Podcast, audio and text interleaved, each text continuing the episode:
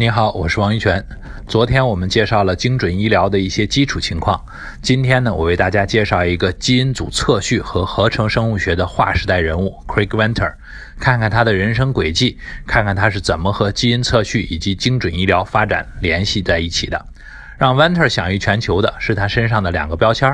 第一个标签呢，是他成立了私人公司，自己做全基因组测序，直接挑战了人类基因组计划。要知道呢，这个计划是六个国家的二十多个高校在一起搞的，其中中国也有参与，但是到最后呢，胜出的是 Venter 的私人公司。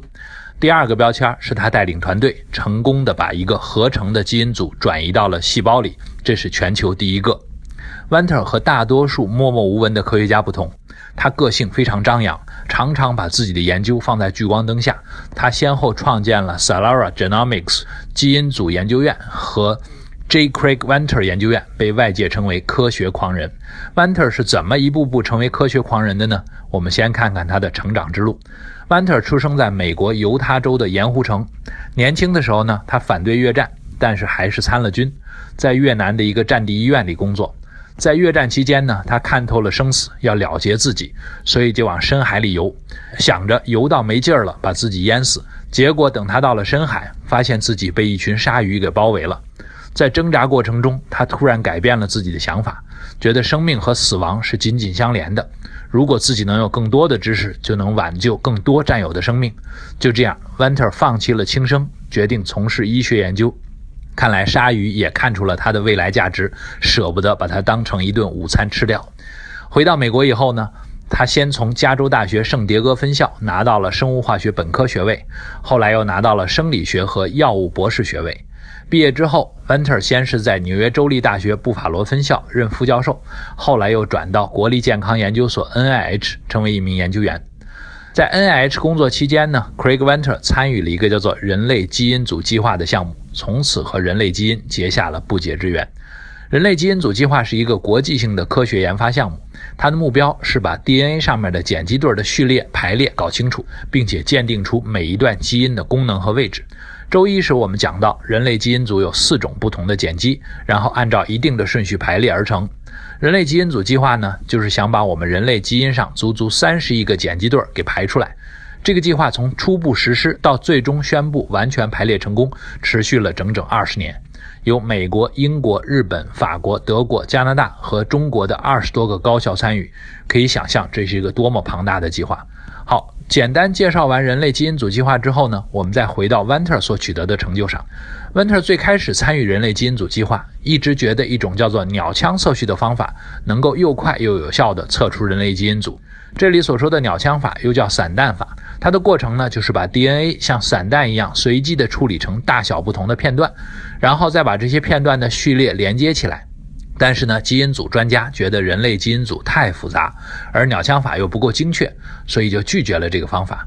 但是 Venter 对鸟枪法非常执着，人类基因组计划还没完成，他就开始找一些私营部门来资助他，想实现这个技术手段。一九九八年，他创建了他的第一个公司 Celera Genomics， 仅仅用了两年的时间，他就完成了人类基因组的排列顺序。此外呢， Venter 还在这里测出了自己的所有的 D N A 序列。Venter 也因此成为世界上第二个全部测出自己的基因组序列的人。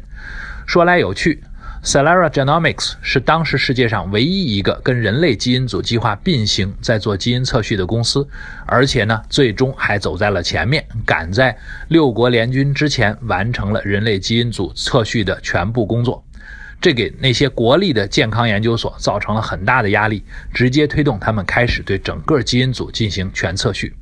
从这里我们也可以看出 Venter 的影响力，一个私有部门因为技术新、效率高，倒逼公共部门改进并做好自己的技术，这点非常值得我们中国的民营企业，尤其是想在创新上有更好发展的企业借鉴。不要总觉得只要国家队的就是好的、先进的。在科技创新这一块，从制度上和调动人的主观能动性上来看，新技术和新思想都来自小公司，这已经在国际上被反反复复证明过很多次了。和世界上很多伟大的科学家或者连续创业者一样， Venter 有着强烈的想要改变世界、影响世界的愿望，这种强烈的精神支柱支撑着他不断探索技术和科学的边界。因此，除了上面提到的基因测序之外 ，Venter 还做出了很多伟大的成就。目前呢 ，Venter 是以他本人命名的 J. Craig Venter 研究院的总裁，主要从事合成生物学的研究。而早在二零零五年六月份，他就和合作伙伴一起创建了合成基因组公司。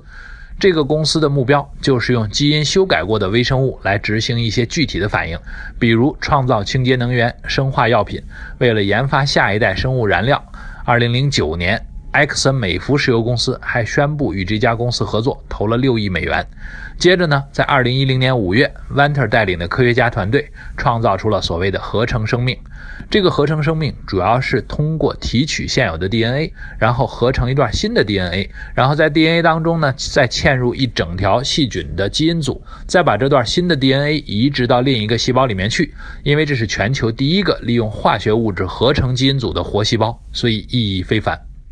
不过呢 ，Venter 并没有就此停止研究合成细胞的脚步。二零一六年 ，Venter 创造出了新的合成生命，这是一个只有四百七十三个基因的合成基因组，是有史以来基因最少的生命体。它的目标是让有机体的基因尽量的少，少到只要能让一个有机体活着就行了。通过这种尝试，搞清楚到底哪些基因是最本质的，然后下一步人类就可以开始探索用更简单的成分来合成生命了。当然呢，从这里我们也能看出，精准医疗还有很长的路要走。人类有数万个基因 ，Venter 创造的合成基因组生命虽然只保留了必要的四百七十三条基因，然而这其中仍然有三分之一的基因是未知的。这些基因的功能是什么？基因发生突变后，我们该采取什么解决方案？这些依然是摆在科学家面前的难题。今天呢，七十一岁的 Venter 仍然在探索基因的奥秘。二零一四年 ，Venter 和起点大学联合创始人 Peter Diamandis 和美国制药巨头 Celgene 的前任 C E O Robert Hariri 联合创建了人类长寿公司，叫 Human Longevity， 把延长人类寿命作为公司目标。可以说，我们人类对自身的探索才刚刚起步。而正是有 Venter 这样的科学家，他们肩负着探索生命科学的使命，孜孜不倦地扩展人类对生命的认知边界，人类的生命质量呢，才有了提升的空间。最后给大家附一个彩蛋，是一个 T E D 视频， Venter 讲述了他带领团队用合成 D N A 创建了一个可繁殖的细胞的过程。我们把这个视频链接贴在文稿当中，你可以点击收看。